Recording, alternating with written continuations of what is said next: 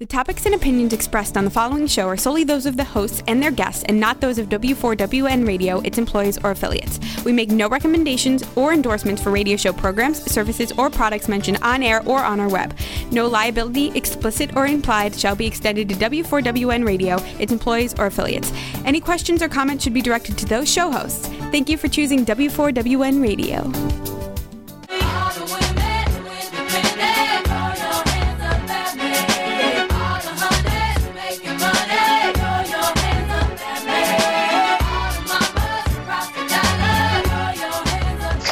And welcome to Fearless Fabulous You. I am your host, Melanie Young, and today is November 11th, 2020. It's Veterans Day. So I want to give a shout out and a salute to all our veterans and especially all the women who serve our country now. Um, we have some women in some very high ranking positions in the military service. So it's really, really exciting to see that. And uh, a huge thank you on behalf of me and everybody else to all of our veterans and also our puppy dog veterans, the dogs who serve as well. Um, it is November, and Breast Cancer Awareness Month is officially over, but not Breast Cancer Awareness, which, as you know, because I've repeated this over and over again, Breast Cancer Awareness is a 365 day awareness, as is all women's health issues.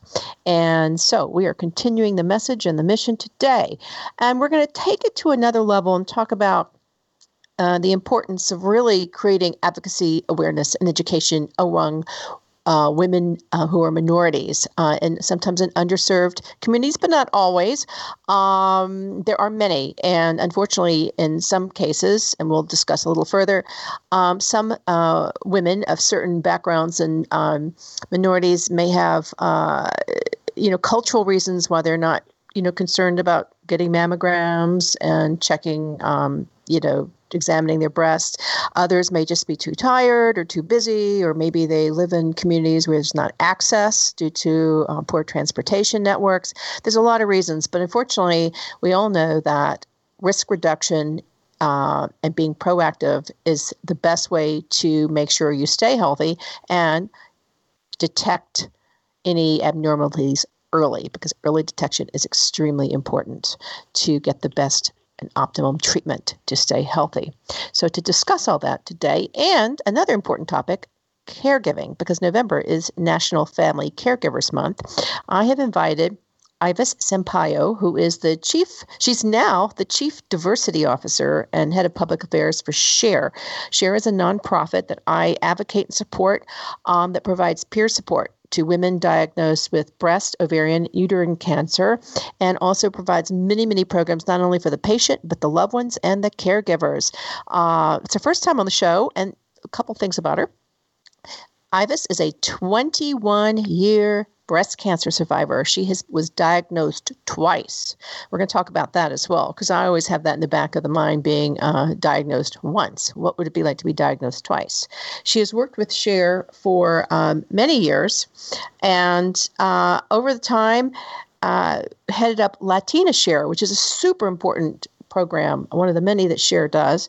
And uh, now she was promoted and, and has a bigger, broader role. We'll talk about that. And hopefully, she'll share some insights with you, my listeners, um, to alleviate any questions, concerns, or fears you may have about speaking to someone um, about questions about your health or a loved one's health. So, Ivis Sampaio, welcome to Fearless Fabulous You. Thank you so much for inviting me today. I really appreciate it. Well, we've known each other a really long time. I've had a relationship with Share over the years, supporting its major fundraiser every year, which had a different feel to it this year, being yeah. virtual. but hopefully, we'll all be in the same room again. Um, I want to start. You are a two time breast cancer survivor, 21 years uh, in survivorship. Congratulations. Would you please share your personal story about your diagnosis and treatment the first time, and then, you know, let's start with the first time um, what what how old were you for example? Okay so i had uh, started complaining to my obgyn i was 36 years old. I had just given birth to our youngest son ian. And um, it took 18 months for him to finally understand that there was something going on. I had been complaining, but lack of sleep. My uh, son wasn't sleeping. I was nursing him, so I was up every other hour. And you know how that goes. You're you just don't sleep, so you can't think straight. But I would go into each one of my visits and tell him, you know, I felt this funny sensation in my breast. I was doing the breast self exams and couldn't find anything. And he was like, well, no, that's because you're nursing. That's all it is. So, long story short, when Ian finally started sleeping, I started sleeping, and I called him back up and said, "Listen, it's been a while, but I need you to come. I mean, I need you to check because I really feel something's wrong." So I went in, and um, he started with the same thing. Well, you're healthy. There's no family history. You're very young.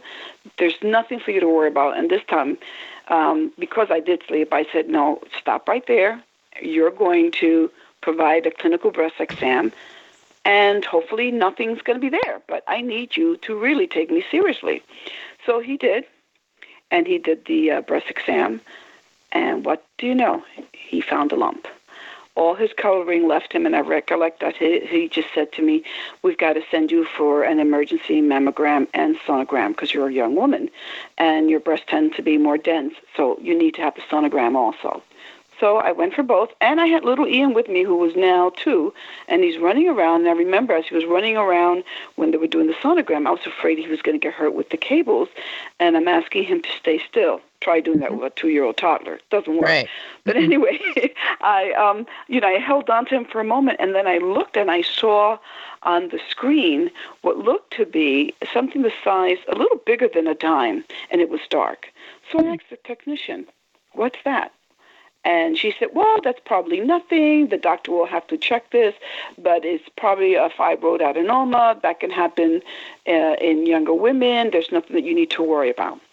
So I went home, and the ending of that week, the um, doctor's office calls me, not the doctor directly, but the nurse, and she starts to read the uh, report to me using medical terminology. I don't mm-hmm. come from the medical field. Mm-mm. So I had quite a few questions. And then finally I said, Well, then what are the next steps? And she said, Well, they think it might be a fibroid adenoma, and we'd like you to come back in another six months to get another mammogram. And that was like somebody threw cold water on my face. I was like, No, no. It's been 18 months of my running back and forth. I need to see either a surgeon or someone else. I need a biopsy. I need to make sure now. I'm not waiting another six months. And thank God I did because when they um, referred me to the surgeon, he did the biopsy and it came back positive. Now, I had no known family history of breast cancer or of cancer at all in my family, and we're all basically, most of us women, there's just a few males there, but mostly women. And I took care of myself, I exercised, I never had a weight issue, um, and I did all the right things. I nursed the baby, which is supposed to be protective, and I'm thinking, how can this be? Long story short, here I was dealing with a rambunctious two year old and a 10 year old, and my husband trying to deal with surgery, chemotherapy, followed by radiation and hormonal treatments. And I can't tell you that it was easy. It was um, in 1993. I'm actually a 27 year um, breast cancer survivor, and it was very difficult. And I kept asking myself, I did the right things.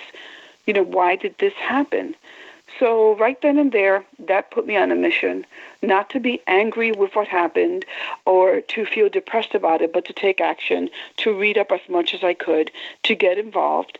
And um, I got involved right away with uh, the Susan G. Komen Foundation. I volunteered mm-hmm. with them, and I volunteered with the American Cancer Society.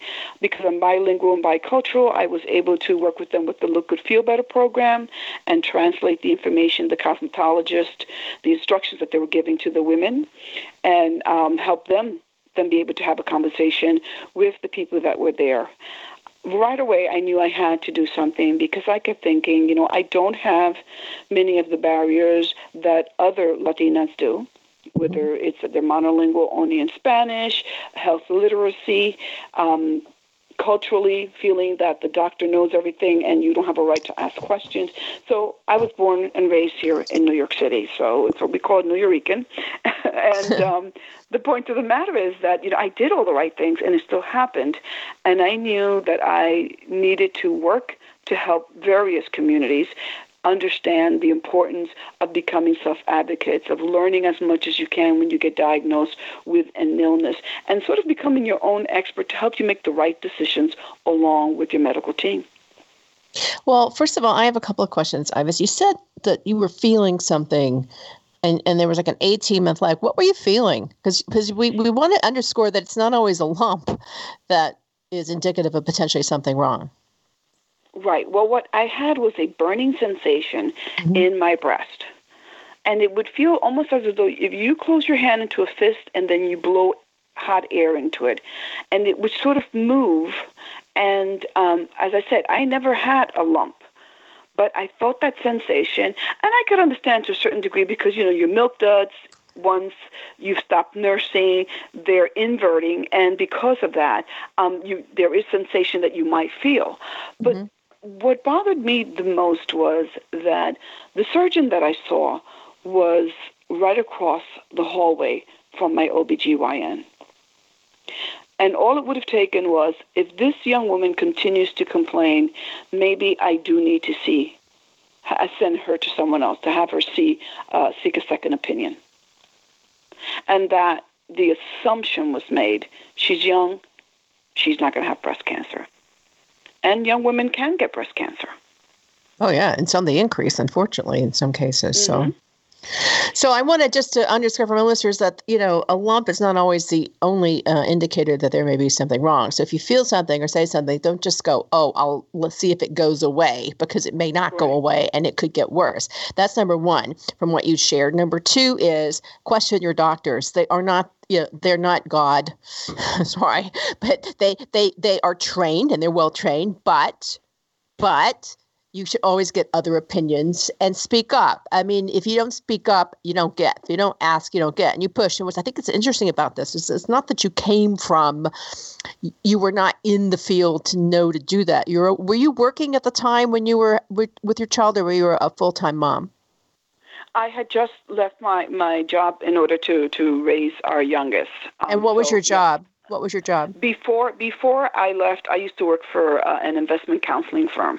Okay, so I just wanted to explain that because you did not come from the world where the healthcare world. You worked in an, another area and you were young and you probably didn't and you had no cancer in your family and you're nursing your child and you're probably thinking there's you know who me why because i know when i was 36 the last thing i did was read any articles about breast cancer because you know they don't apply to me right exactly. so i never did and then of course once you're diagnosed you, be, you, you know, you're, you're thrown into the world of becoming an instant expert from the survivor standpoint and you and you and you like you like you i dove in much more um, focused on what is this disease and why did I get it and how can I survive it. Now, you were 36 at the time of your first diagnosis, and you said well, so. Actually, you, I was 38. I started complaining when I was 36, oh, and I gave so, birth to Ian. But I was 38 years old when I was diagnosed. So, so it took that long, which is interesting. Um, and you said you went through chemotherapy and radiation. Did you have a, a mastectomy or lumpectomy? I had a lumpectomy along with uh, the the radiation, and the okay. chemotherapy was very very harsh. I lost all my hair, um, and I, as we later on found out, I'm very sensitive to chemicals. So mm. I got to look in the mirror, seeing someone, a woman who was a complete stranger, not only because she was missing her hair, my tongue turned black, and the steroids had me completely swollen. I mm. had fatigue, and I actually passed out uh, one morning when I got up and my husband used to leave extra early to work so that he can get back er, uh, earlier in the afternoon because he knew by 2:30 I just had no energy at all. And so I got up and I remember that um the kids r- ran into the room and they said, "Hi, mommy, how are you?" And I smiled and I said, "I'm okay." And the next minute, I passed out. Oh gosh, I'm so sorry. When I wake up, Thank you, thank you. It was it. Uh, these are the moments that change your life. because yeah. when I woke up, my then 10 year old Christopher, who has large eyes to begin with, had huge doorknob eyes, and the baby, Ian, was lying over me crying hysterically because he oh. didn't know what was wrong and he was only two. Terrible. And Christopher kept saying, Mommy, should I call 911? Mommy, should I call 911 with tears in his eyes? And I'll never forget that. And I think this is what really propelled me to make sure that I would help others not go through what I went through. Well, that's I very powerful. Yeah. Well, it is. It is to see your children, and I felt so terrible because I kept thinking, "Oh my God, I'm ruining my kids' lives," you know. Um, and um, the thing was to be able to make a change happen, and it's once again making lemonade out of lemons. Mm-hmm. making sure that that horrible experience gave me the power to help others, to make sure that they become aware of cancer. I'm not the little chick that's screaming, you know, the sky is falling. But yes, I do tell people, you know, take care of yourself. Become your own self advocate. Learn as much as you can of either your diagnosis or your, your treatment, everything that you can, so that you can ask the appropriate questions. And what you don't know, you don't know, and that's fine. That's why the medical providers are there. But they, too, as you mentioned, are not gods. Mm-mm. You know, some sometimes it takes some guesswork. Yeah, it takes and a lot of guesswork. You need to tell them everything because you know your body, and that's why I always tell everybody. As a patient advocate, I always advocate for others, knowing that it's your body. If you have symptoms, if you have things that just don't seem to seem right, keep pursuing it. Keep asking the questions. Exactly. So I want to ask you. So you were you were diagnosed a second time. How? What was the time? What was the time frame uh, in terms of the second diagnosis, and what was the second diagnosis? Was it a recurrence it or was, a, a, new a new breast cancer? No, it was a new primary. It was a new primary okay. primary on my other breast, and I remember that because um, I it was I think it was 18 years. The difference was 18 years between the mm. two, and in between that, I had found out um, that breast cancer did run on my father's side of the family. Oh, you didn't know and that? My parents, yes, my parents were divorced when I was very, very young. Um, really, I didn't stay in touch with that side of the family. And the most unique thing happened. I always think things happen for a reason. Um, I was running a support group, a Spanish support group. I was then the director of the Latina Share uh, program, and I was running a Spanish support group. And we had started, we had done the go around where I introduced myself and the organization, everybody else was starting to introduce themselves. We had just finished when there's a knock on the door, and there was this wonderful woman who was a social worker at the hospital where we had the group. Mm-hmm. And she says, I have a volunteer. Is it okay if she joins you? She is a survivor. I was like, sure, of course. So there was a seat right next to me, and I said, why don't you sit here? Now, the first time that I introduced myself, I said I'm Ivis Sampaio. And as I was about to sit down to introduce myself again, something tells me, use your maiden name. And it's Febus, F E B U S. Mm-hmm. And it's a little rare, so there's not too many of us. And as I said, I'm Ivis Febus Sampaio. She cocked her head and she looked at me. She said, F E B U S. Mm. Nobody knows how to spell that name. And um, I said, yes. And she says, that's my maiden name. So you can only imagine what I was thinking wow. at the time. Oh my God.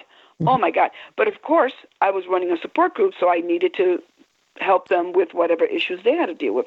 So I asked her to stay on a little later, which she did when we finished the support group. And I found out that she was my father's cousin.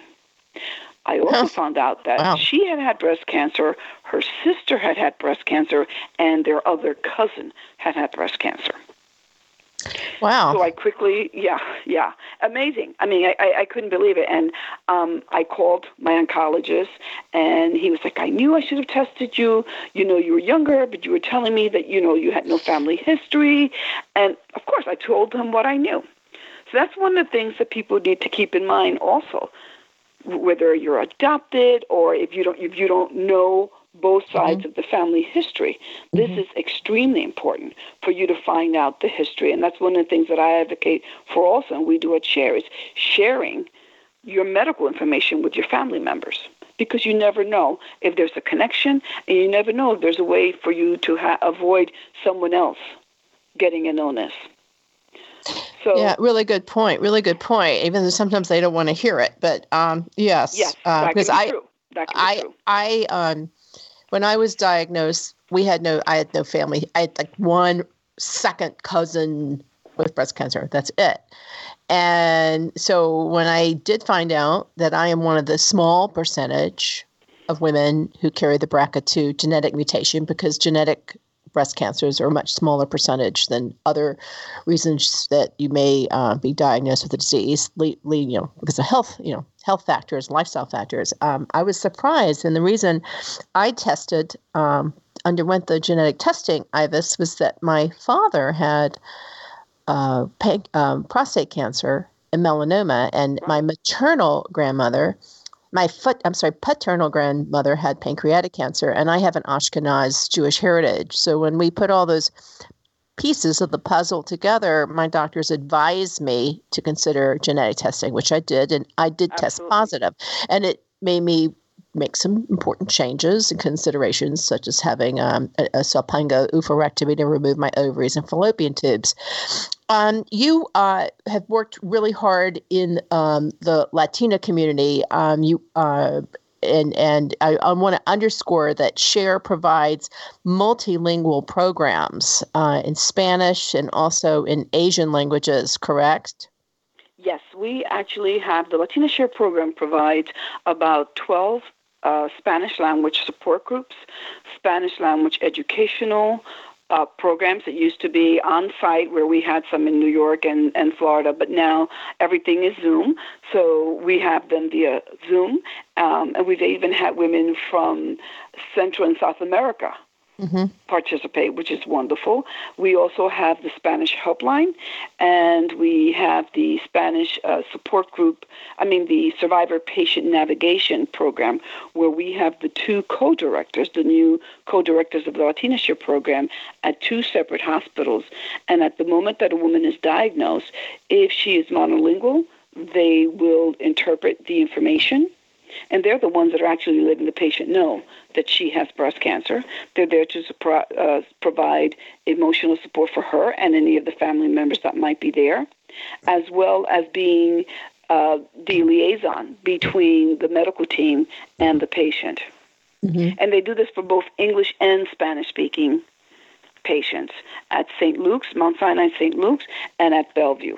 Currently, both Maria and Jenny, since they're both survivors, are not at the hospitals, but the nurse navigators are calling them and giving them information on who to follow up with with the women that are diagnosed. Well, um, you know, I, I, coming from your perspective, what are some of the let's talk about some of the challenges in the Latina community um, for women in terms of their own, you know, ma- you know, being proactive about their health in the first place, uh, and then we can talk about because often you know women who are maybe diagnosed with more aggressive or advanced cancers uh, that could have maybe been prevented with um, certain precautions from uh, screenings to um, diet and exercise. So, what are some challenges that, based on your you know many years working in this community, you find um, are inherently uh, difficult, and you're trying working hard to overcome and help women overcome? Sure. Well, again, everybody's an individual and everyone has diff- differences Right. and similarities. But what we've seen is, especially now in uh, New York City and in other communities, many of the Latino communities uh, members are immigrants. And they come in, in many cases from countries where they don't have a voice. So they're taught automatically you do not question a doctor's authority or someone else's authority. The other is that we tend to take care of the family first and not ourselves. So that means if there's needs, if there's children, whatever you're doing, everybody comes first and then you're thought of last. And this is cultural. And I've seen this from women who are immigrants, from those of us that were born in the United States. Um, it doesn't matter. It's a cultural thing, but this is how you, you're brought up. And what we try to do is when we provide community outreach, and that's what I was going to say, that's one of the biggest things that we've been able to do through both the Latina Share program and our Afro Share, is to go out into the communities and have peers. These are women who have had breast, ovarian, or uterine cancer who have been trained and they go out and they speak about the signs and symptoms of these diseases, but they also speak about the importance of sharing information with your family members, the mm-hmm. importance about taking care of yourself, of making sure that you're okay. And I always use the analogy of what they do in the airports, that they in, in the airplanes, they say put on your mask before you put on someone else's mm-hmm. to help them. Mm-hmm. And that's one of the things that is kind of tough because as women in general, we're in many cases taught, you know, you take care of everyone. Mm-hmm. You know, you're you're the one that's going to ground everything and be able to take care of the family first and then yourself. So, um, especially in certain communities, that a lot of the responsibility falls on them. Sometimes, you know, you may have a one parent unit where she is working full time and taking care of children. Mm-hmm. And especially now with COVID, it's just crazy what's been going on. But we, we have these opportunities to educate the communities at large. And one of the tools that we've been using now for years is um, the novella and this is a comic book style um, uh, educational tool that they're able to learn and break some of the myths that I kept hearing when we were facilitating groups. Oh, if I fall and I land on my breast, that can give me breast cancer. Oh, if um, if I am diagnosed, I don't want to know because I'm going to automatically lose my breast. Um, I don't want to know because if I lose my breast, then I'm going to lose my husband. And all of this was being discussed Seriously, support group. Wait, falling yeah. on my breast. So I, I, yeah. you know, I, I'm curious about that. I'd like to talk about a couple more of those myths because that's, I, I do understand the one. If I lose my breast, I'll lose my husband. Unfortunately, the reality is, hopefully that will not be the case. But there are some oafy men out there who just don't get it, and they were not right for you in the first place. But um, right, but the, so that's good riddance. yeah, but but I think I want to talk about that. Um, because uh, it is a concern. No one will love me. I'm not perfect. You know, the body image, and that is um, a, a problem. That is a challenge with many women, uh, not only in the Latina but in the Asian community. Uh, I had a very good friend who was diagnosed and I don't think ever told anybody. I know maybe and never told her mother because of the perception that she was imperfect. She was not, right. you know, and and you know, I think we need to underscore. And I'll say it as a survivor, and you will that you know you are you you are perfectly imperfect. We all are, and um, exactly. people will love you. People who love you inside and out are going to love you inside and out, whether you have real breasts, no breasts, or new breasts. Right? Well, I love what my husband said to me because when I was first having the surgery, I said to him, You know, I've chosen a lumpectomy. He says, Honey, it's whatever you feel is the best thing for mm-hmm. you. Don't worry about anything.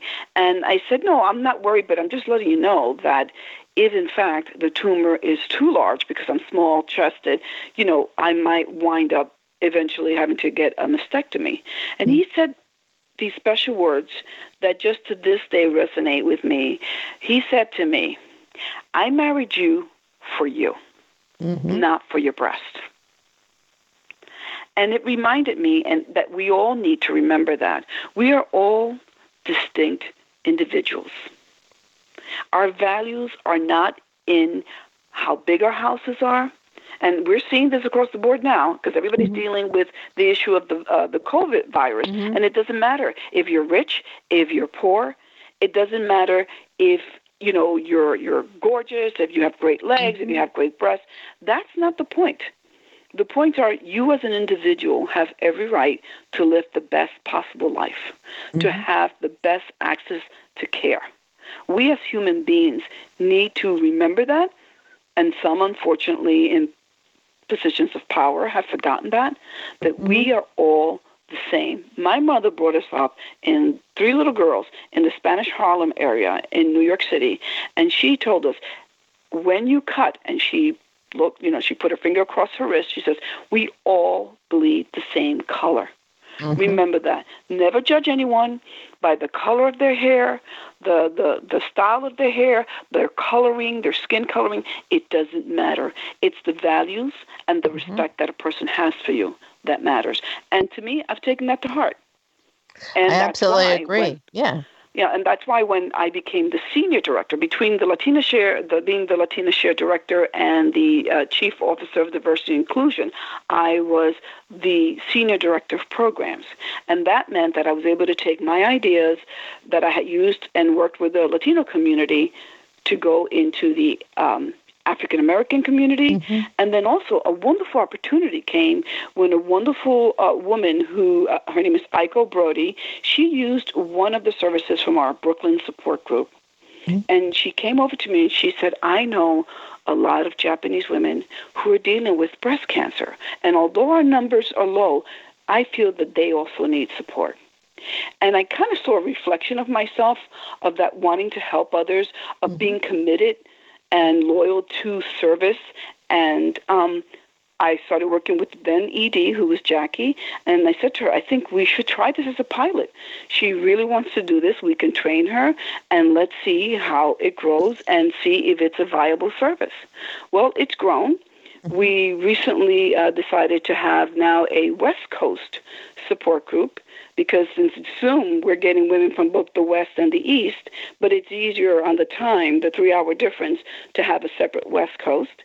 They provide community outreach and they have a helpline also. And that's one of the things, the services that we have at Share, that I think it's really important.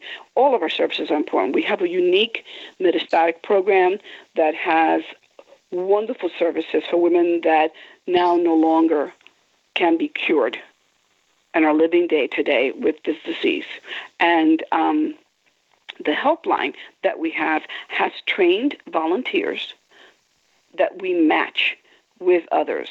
Let's say, for instance, someone calls and they want to speak to uh, in, to someone in Spanish that has had young children. Well, they can speak to me. They can speak to Maria. They can speak to Jenny. All three of us were diagnosed at a young age. Mm-hmm and had children in hand, and were raising our kids at the same time as going with the uh, diagnosis and the treatment. And again, it's that peer training that women are able to support each other. And one of the things that I wanted to mention is that we also have it for our caregivers.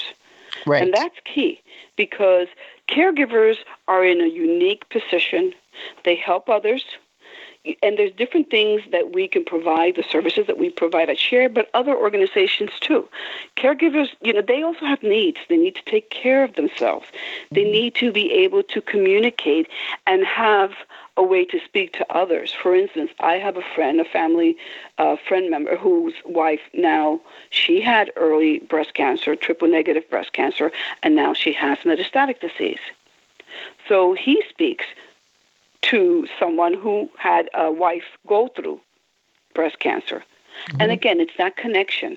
And we have caregivers who also have been trained who are on the helpline, which is 844 Ask Share. Mm-hmm. And then we also have the caregivers support group via Zoom. We, in that caregivers group, we have men, uh, mothers of daughters who have had breast cancer or uterine or ovarian cancer, mm-hmm. um, aunts, friends, partners. They can all join and get the support that they need. And these are all free services. Let's underscore that. It's available. Everything at Share is free. And what I think is interesting, you know, COVID, there's there's a silver lining to COVID, believe it or not, this pandemic. And the silver lining is that thanks to Zoom and online and virtual, and we're living in a virtual world, shares services and many other wonderful nonprofit services are more available and accessible, and there's more awareness for them beyond the geographical area where the organization is based, which is New York City. You mentioned that you now have women uh, connecting virtually in Central and South Central America. There's an enormous opportunity to reach out to women um, and Latinas all over the world, basically, thanks to uh, the virtual programs. And I, I do want to underscore, because I've participated in some, that most many of the programs, most of the programs, I think over 50 programs, or 60 actually, are interactive educational programs a year, of which most are We're up virtual. to 100 right now. Oh, wow. We're you're up really... to 100.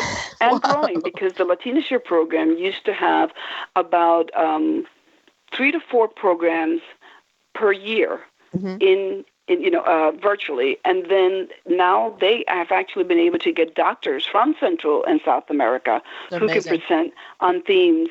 Um, who could, then uh, it helps.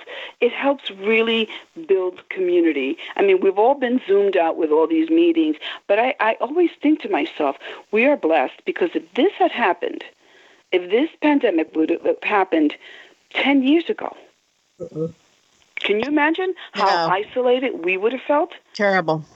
Terrible. You know, I mean, and now yeah. at least we have that opportunity with family members, but also with connecting with others that are dealing with so many things that are similar because we have more similarities than differences. Yep. And, you know, one of the other things that I'm really proud of is the work that we've done uh, via AfroShare. When I became the Senior Director of Programs, my first mandate for myself was you've got to start bringing more of the African American community into SHARE. I've yeah. always, as I said, my mother raised us diversity and inclusion is so important. And therefore, I take that to heart. When I saw that I was able to grow the Latina Share program and then pass it on to the co- to co-directors who have done a wonderful job, then I said, I need to then start bringing in and opening more doors. People need to understand that it doesn't matter who you are, where you come from. Share services are free. Breast cancer is not prejudice. No, it's equal it opportunity. exactly. And therefore, that's what we need to be. And so we started growing the African American program. We started the ambassador program where they go out into the communities. And then from that first step, when one of our ambassadors went out into the Harlem area where she lives, they were saying, This is great, but what if we have support groups in Harlem? And we already had one for African American in Brooklyn. And we were like, That's great. So now instead of one, it's two, uh, two groups. And now with the Zoom, people that couldn't make it before, now they can.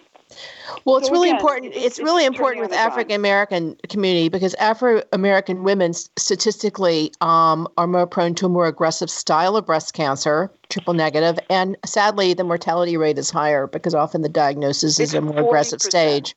Yeah, forty percent higher. Mm-hmm. I mean, imagine that, and they're they're yeah. being diagnosed. Originally, they, they their um, diagnosis rates were less than Caucasian women, and now they've met up to it so we're almost at the same numbers, and yet, still to this day, 40% right. higher mortality rates. Yeah, some and, of that is because it's diagnosed at it's some of it is because it's the diagnosis is a more advanced stage um, due to the lack of early detection for a, a numerous reasons that we've discussed, but also mm-hmm. um, African American women, for whatever reason, and I mean, obviously, I don't have the information, you know, scientific reason, but um, they have a higher rate of triple negative um, breast cancer, yes, which do. is also a more aggressive yes, style of cancer. So, um, it's really, really important that the Afro American uh, community does have or, uh, support with uh, organizations like Share to really raise awareness of how you must be vigilant about your health. Also, diet um, is important, and exercise, and and mm-hmm. um, uh, you know, I can't well, underscore finding and, ways to have less stress. I mean, yeah, and, and, and, that's kind of tough saying that right now during the mm-hmm. pandemic because it is very uh, these are very stressful times. But you know, mm-hmm. start to find out what is it that's causing you stress and try to find a way to relieve it. You know, understand that and again, what you can control and what you can't. It's really important. You know, I I was highly stressed when I was diagnosed with cancer and I had a lot of warning signs that my body was toxic uh, leading up to my diagnosis, even though my mammogram was fine. And nine months later, I had three um, tumors in my breast. So uh, we don't know how that happened, um, but the point is cancers grow quickly. Yeah, you know, that's the other thing that they can yeah. grow quickly. Which is why and you again, have you to know, manually examine your breasts, right? I mean, because I mean, if I had waited to a, a year you know, I had my I always had my mammograms on Halloween. That's how I remember to do them. and um, I, I, always tell people pick a date you can remember. Like for me, it was Halloween. Scary. Yeah. Or your uh, birthday. Right, but it, if if I had waited to October 31st again, it, you know, I, I may have been in a more advanced stage. I was uh, diagnosed at stage 2A. So I found the lump in my breast uh, through a manual examination, but I knew my body was toxic. Now, I, I also do want to underscore that stress does not cause cancer. That is a no, no, that is a scientific fact. But stress raises the the stress can uh, weaken your body's immune system and potentially raise its tox its its its openness to toxicity because your your body is not healthy under stress. It is a disease in itself, um, particularly anxiety, and and we are all in um, a higher. I call it right now the United States of anxiety. Um, so we all must find ways to you know relieve stress and it is how you do it in individual ways but i i was speaking i was i was speaking to somebody yesterday a man actually who said he passed out and uh, he said, I'm working 16 hour days. I'm like, well, stop working 16 hour days. We, we, we're all working from home. We don't have to do it all. We, we need to find balance in our homes right now, right? We yes, have yes, to and, and, give and, ourselves permission right? You know, people need to, and I think also to listen to your body as you did. Yes. You, you instinctive, and that's not always going to be the case. But listening to your body, and when your body tells you no more, then you have to say, I have to respect that. Um, my husband laughs because I have, I finally got my little office in one of the the back spare rooms. But before that, I was going, and I still am because I have a bad back, and I go from chair to chair. I'm like uh, mm-hmm. Goldilocks trying to find the perfect fit. You know, so he'll see me sometimes when he comes home from work. He's like, "Where are you working at now? I never know where you're going to be." You know, but the point is, I know that after a lot of sitting, what I do is, and um, I'll turn around and I'll say to my staff, "Let's we're going to have a meeting, but instead, let's do it over the phone. You can send me the document via email, right. and then I'll walk around, put the phone on speaker, mm-hmm. look at the document as I'm walking around either in my home or outside on my driveway or in my backyard, wherever, just to move. Well, you know, I have a policy. That's, that's I have a policy. I only do two Zooms. I will not do more than two Zooms max. I'm the same. I'm in a day. and, and, and, listeners, that's why we want you to remember that this is an awesome podcast, Fearless Fabulous You, because you can go take a hike and listen on the go. You have a lot of. I have a lot of listeners who listen to both of my shows, including the Connected Table, they, uh, when they're working out. And, and, I consider that the biggest compliment when somebody says, "I was listening to your show when I was taking a, a, a walk." Or working out. I consider that such a compliment because it means you're moving and it's so important. I also want to um, underscore, and I'm going to ask you this. First of all, I want to just, I think it's great that since I've known Share, um, and it's important to underscore that the services are free and address women who've been diagnosed with breast cancer, ovarian um, breast cancer, as well as you know all breast cancers, including metastatic, so all stages, right. ovarian cancer and uterine cancer, which is a newer development, and and and of course right. the caregiver program because uterine cancer is one a lot of people don't think about. I don't think you know. They, I guess they don't have enough money for uterine cancer awareness month as well, they do the others. it's key. It's key because one of the reasons, and I really have to give credit to Stephanie Blaufarb, who was our then director of the ovarian program, and I was the senior director of programs at that time. And she brought to my attention that she had just come from a conference, and at that conference, the doctors were presenting that the highest numbers of women dealing with uterine and endometrial cancer and dying from it were black women. Oh, wow. And that's what I said. What? And so we're going into the community already explaining and giving the signs and symptoms and resources, both shares and any other national resources on breast and ovarian. But the higher number of women dying are from bleed throughs. And it's something as simple as seeing that there's extra bleeding and saying, hmm, I need to have this checked. Mm-hmm. If they're already postmenopausal and they're bleeding through, they at least need to get checked. And Wait a minute, if they're postmenopausal, wait, postmenopausal yeah, and, they're bleeding. and, bleeding. through, yeah. postmenopausal means you're and not more getting of the a- symptoms. I will tell you more of the symptoms can be checked, and I, I just want to mention this to make sure people understand. It's our website www.sharecancersupport.org. Again, yes. share cancersupport.org because we have the signs and symptoms of all three diseases. But when Stephanie brought that to my attention, both she and I thought, wow, this is something we need to be doing. So we started it off in 2020 um, as a pilot project. But quickly it grew. We we hired um, Kitty and Nefertari, who is actually a uterine cancer survivor, and they've done a wonderful job to increase it. They're now working with Christine, who's doing the patient services work. But when um, I started it with with Stephanie, the point was that we right away knew how important this was to be mm-hmm. able to educate the community because again, awareness can save people's lives. People need to learn and know about things. Um, women need to learn about taking care of themselves. Men also. Mm-hmm. You know, um, so oh, yeah. again, this is what share is. Share is about making sure that we're able to provide for free the services that we develop, and we do them with peers. We do it with communities. If we're seeing something that is happening in the community that's important to the community, we get their feedback, we work with them, and then with our wonderful staff, ED, and the board, we're able to then bring it on board and extend our services like we're doing with the uterine. I'm very proud of the fact that we were able to start that, that program, and it's doing very, very well. Well, I'm really glad because a lot of people don't, you know, I I learned, you know, when I had my ovaries and fallopian tubes removed um, because I carry this genetic um, mutation. And you know, we're a, sisters there, right, Melanie?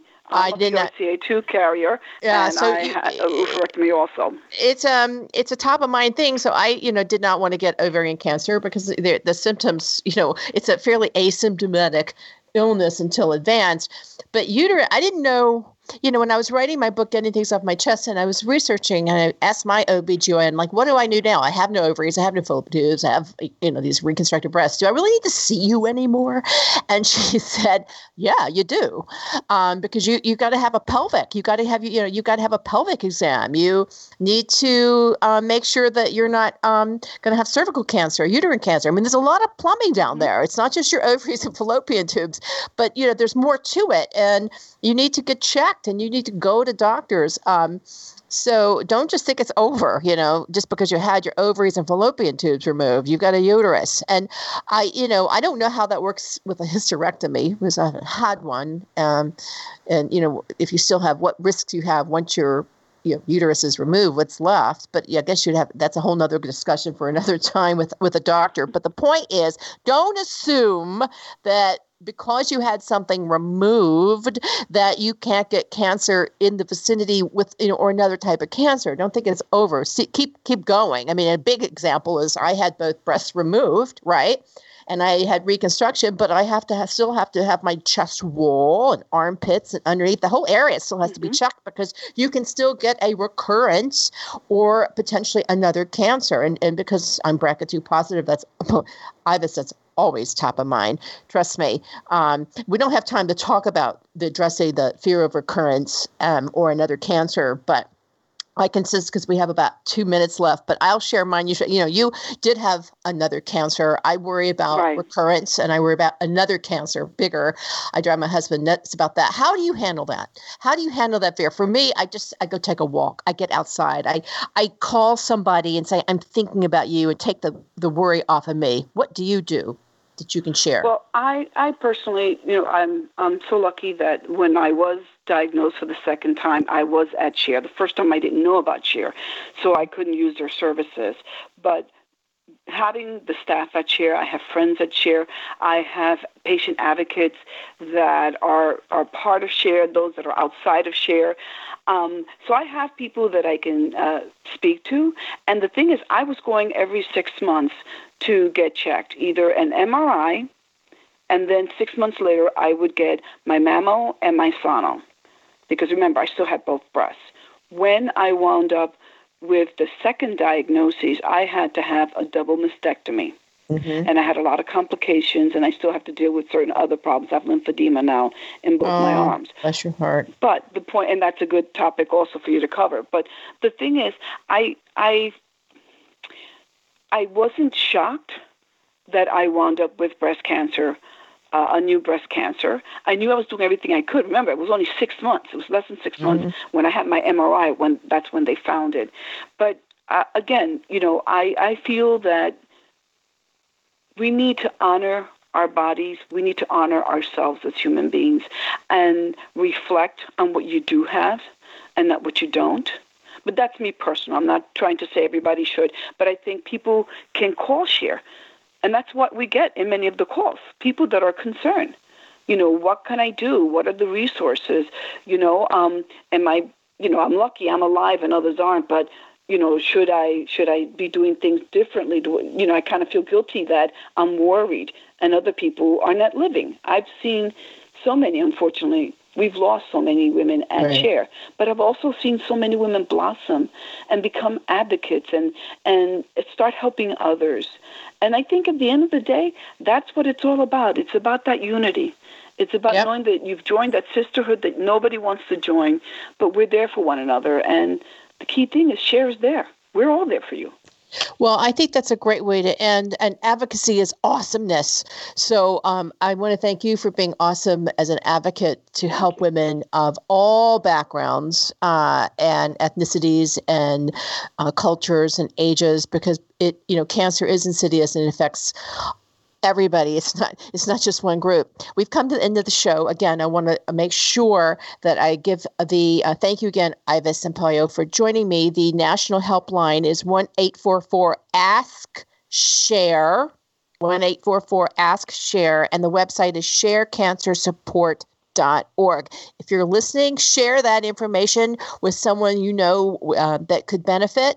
Uh, and again, to all my listeners, be very proactive about your health, be your best self advocate, ask questions, get the answers you want, and always make sure to live life on your terms and in good health. Thank you for joining me today.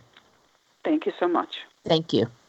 Hi, this is Melanie Young, host of Fearless Fabulous You. If you or a loved one has been diagnosed with breast cancer, I urge you to read my book, Getting Things Off My Chest A Survivor's Guide to Staying Fearless and Fabulous in the Face of Breast Cancer. This is a book I wish I'd had when I was diagnosed with breast cancer in August 2009. In it, I interview survivors who provide valuable insights on what they learned from going through breast cancer so they can help you make informed decisions and confident choices. I also talk to medical experts to learn the latest advancements on breast cancer treatment, and I provide important health tips on what to eat and how to care for yourself so you can stay as healthy and strong as you can every day you're through treatment. Getting Things Off My Chest, a survivor's guide to staying fearless and fabulous in the face of breast cancer, is available on Amazon and you can buy it through my website, melanieyoung.com, and I'll send you an autographed copy. I want you to stay healthy in every aspect of your life, and especially if you're facing a breast cancer diagnosis. So, my message to you is stay fearless and fabulous always and in good health.